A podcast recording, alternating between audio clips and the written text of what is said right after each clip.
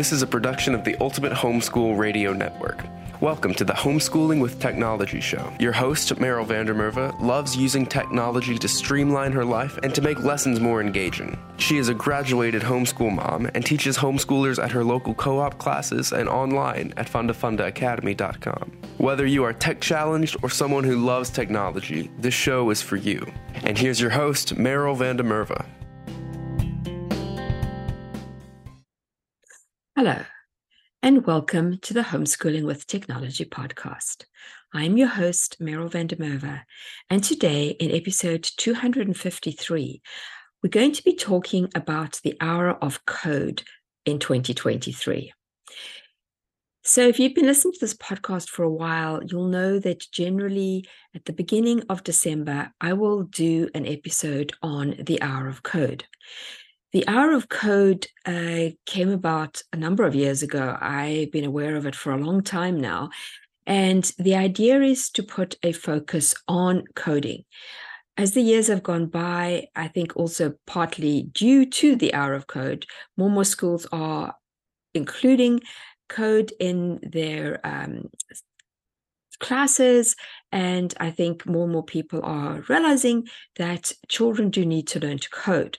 And I've been trying to put the spotlight on coding for the homeschool community. As you are here listening to a podcast on technology, you probably realize that learning to code is something that everybody needs to know how to do. It does not mean that everybody needs to be a programmer. In fact, um, AI is making it far easier to code, but just the same way as calculators did not do away with the need to understand math, nor has will AI do away with the need to be able to understand what coding is and how to do it.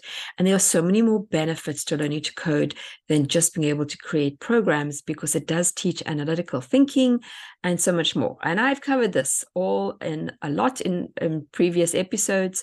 So if you have not already taught your children how to code, and you don't see the reason for it, just please go back and look through some of my past episodes and listen into them.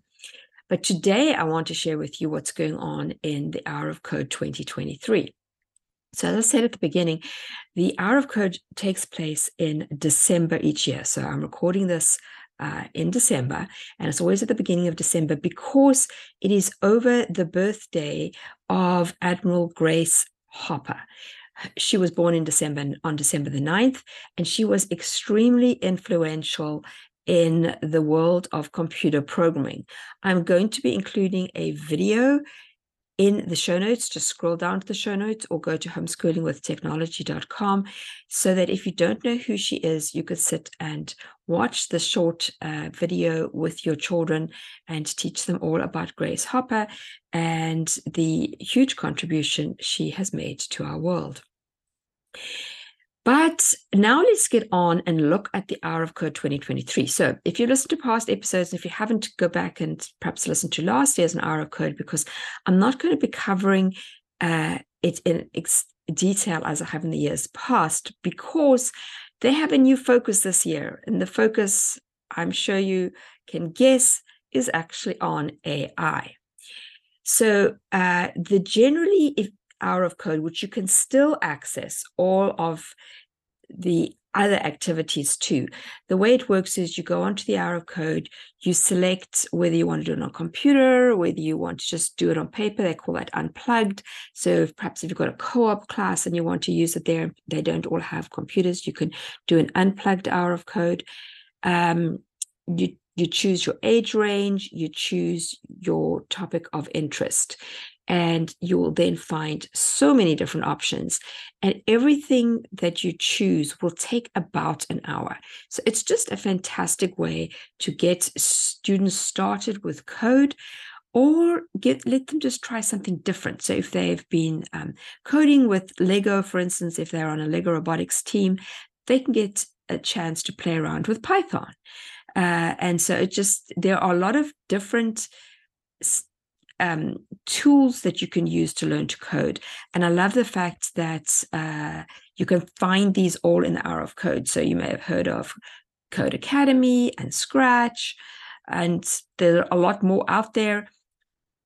All of these you can go and just do one lesson for a short period of time to see what it's like. Now it's it's available year round. So although they do a big launch and this is the the time when there's a big focus on it, you can actually access this anytime and you can get your children to play around with it. It's hourofcode.com, really simple to find it. And again, it will be in the show notes.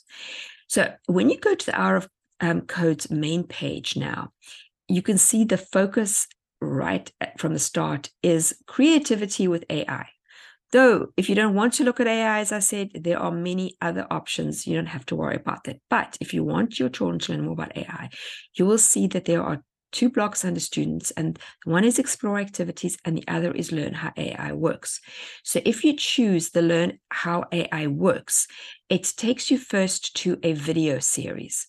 And I think there were seven videos, but they cover um, things from does AI have creativity and imagination to looking at ethics to how chatbots and large language models work.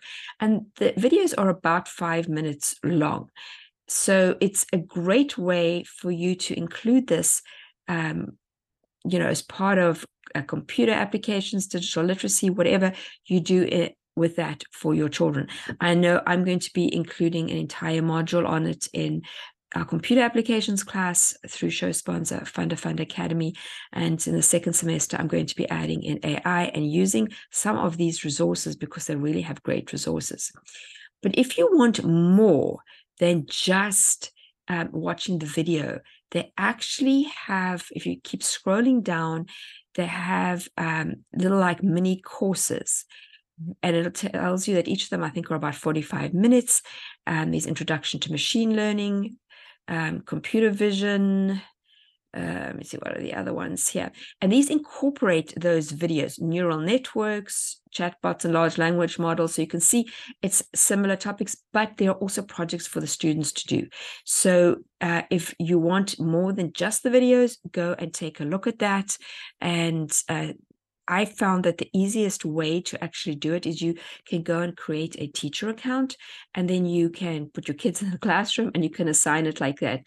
Um, it's a little harder for the students just to figure out what they're meant to be doing without you actually getting involved. The videos are easy to watch, but the actual activities, uh, you as a parent do need to get involved um, in that. However, if you don't want to go the whole kind of route of like a mini course, and this will definitely take you more than just one hour, is click on explore activities.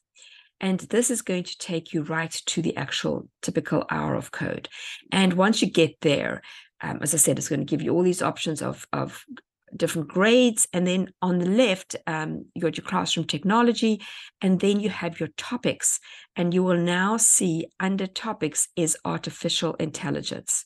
And if you click that, it will just give you the ones that relate to artificial intelligence. And I spent some time this morning playing around to so that I could give you some idea as to what to do. First of all, if you click on pre-reader, these are obviously your very young children isn't really anything for them to do by themselves. Um, two of them require, as far as I could tell, um, uh, little kind of robot things that you'd have to actually have. But there is a, a training AI using data um, that is meant to be teacher led. So if you have more than one child, you could do that, but it's not ideal. Um, and on the flip side, grades nine plus, there is actually nothing specifically for them. Now, there, there are um, things for 9 plus if you don't select artificial intelligence. Some of the other ones uh, are definitely, they've got um, of code ones that are specific to an older student. You will also see that they have a little tab that says beginner or comfortable. Um, again here if you've got a child who's already been coding you can make those selections. I'm not sure how much there is. There's very little under comfortable for ai because i don't think any of us really uh, know much about ai yet. So the first one i did which is actually grade three plus and you can find it with um, in grades two, six, and nine plus is the Dance Party AI edition. And this is just using blocks. You can see it says that at the bottom. Um, very simple. You just put in your blocks and it tells you to sort of choose your animal that's going to be dancing and you get to choose the music on the left hand side too and then it leads you through um, adding in some emojis and when you're doing it so you, you get your little character to dance which wasn't really hard but then the emojis you put it into ai and ai takes the, the, emojis that you choose and creates fun background effects. And it slowly leads you through just adding it in and then actually seeing the code that creates it. And you get to um, play around with it. So it starts to give the idea as to what exactly AI is and how it works. Now, the one of the things is that many of these tutorials will have videos that go along with it. So there's a short video, and the videos are short, normally about a minute, explaining a concept, and then the children actually get to practice. And it's all laid out there, and you just kind of follow. And then sometimes they'll say, okay, now you go and play around with it, like the dance party one. You could pick your own emojis, and you could you could play around with exactly how you were going to do it and how you changed it up, um, which was fun. So that was the first one that I played around with. Then there was another one called Build Fun Apps and Games um, using Chat uh, GPT AI. And this is actually something called Create Code. um, and I'd never heard of it before. So I played around just a little bit and I'm definitely going to go and explore it more. It reminded me a lot of Scratch but instead of just using it to do basic programming you actually create little um, uh, chat botty type of things. And in fact the example i have is one where you kind of interface with einstein and explains to you how to set it all up and how to use it. So that's pretty cool. Then there's another one called scratch book to code that I also played with. This is for grades two through eight. And this is using Scratch. And Scratch happened to be down when I was trying it out. So I, I, I could just read it through, but because I know Scratch well, I, I didn't really need to play around with it. But it's basically um, you pull up Scratch and it gives you the link to have a starter pack. And then it walks you through different things in Scratch uh, related to teaching about AI. So that seemed like a, another fun one to do. The final one that I want to mention is uh, one called Discover AI in Daily Life. And here, students will realize how it actually has been used in the past and how it will continue to be used. And it's actually part of Google's applied digital skills uh, free all their free tools i did an entire episode on this a year or maybe maybe longer, two years ago, and it's they've added more to it, and it's a really fun way to create free lessons for your for your children. So you can really create your own digital literacy program just using google's applied digital skills. But i spent the most time i think actually working through their um, this this actual tutorial. So what it does is it's it takes students it puts it it uses google slides and it teaches students how to use an ai drawing tool called autodraw and google translate which obviously is a type of ai and it takes the two of those and students get to take them together and create their own um, flashcards basically a learning tool and it shows you how you can use the um, AI, particularly the auto draw. And auto draw, it's free and it's great. And I think that I'm definitely going to be using this in the future when I need something and I can't find the exact drawing that I want uh, somewhere online that is free. And here is a way where you can draw, but then the AI improves your drawing. So that's pretty much what happens because auto draw, you go and you draw, and then it's um, it shows you a lot of pictures of what it thinks you are trying to draw, and so it fixes all your mistakes, etc. And so I was drawing a tree, and it gave me the option of a number of much better looking trees, which then I could download and I could use it, say, in the graphics that advertise each podcast episode. So that is just one way I can use AI in my daily life. So, um, once you have played around with one or two things, you can then assign your kids. You could sit with your kids. You could all do this together. if you can't do it this week, uh, this is always a good time just to say it is Hour of Code week. Let's do it. That's the week now is the December 4th through 10th week. But if you're not listening live, you can do this at any time. And, you know, the holiday times, great. Even if you keep it for the summer vacation, do try out some of these very fun resources that are provided free of charge. If you realize that you really want your children to carry on and learn to code, FundaFunda Academy, our show sponsor, has both five week lessons and full semester lessons. It's the same, just just the full semester broken up into three sets of beginner, intermediate, and advanced classes. We have classes in both Scratch and also in Python. Scratch is great for beginners um, doesn't really matter your age. And once you then have some idea of coding, Python is the next obvious step up. So, for instance, if your child has already done um, coding for Lego League, they and they know how to code Lego do the Lego robotics. They could jump straight into Python if they feel comfortable. They have a general idea as to how coding goes. So as I said, um, the code is going to be HWT, standing for uh, Homeschooling with Technology. HWT twenty will give you twenty dollars off either the five week lessons or the full semester lesson. Both of them are graded. Both of them have very competent teaching assistants who are available to help students if they get stuck. And this code will last until the end of the year. So you've got until the 31st of December to use it in 2023. In case you're using this later, um, it won't work after that. So I hope I have encouraged you to expose your children to coding and to all the fun and challenges of the programming world.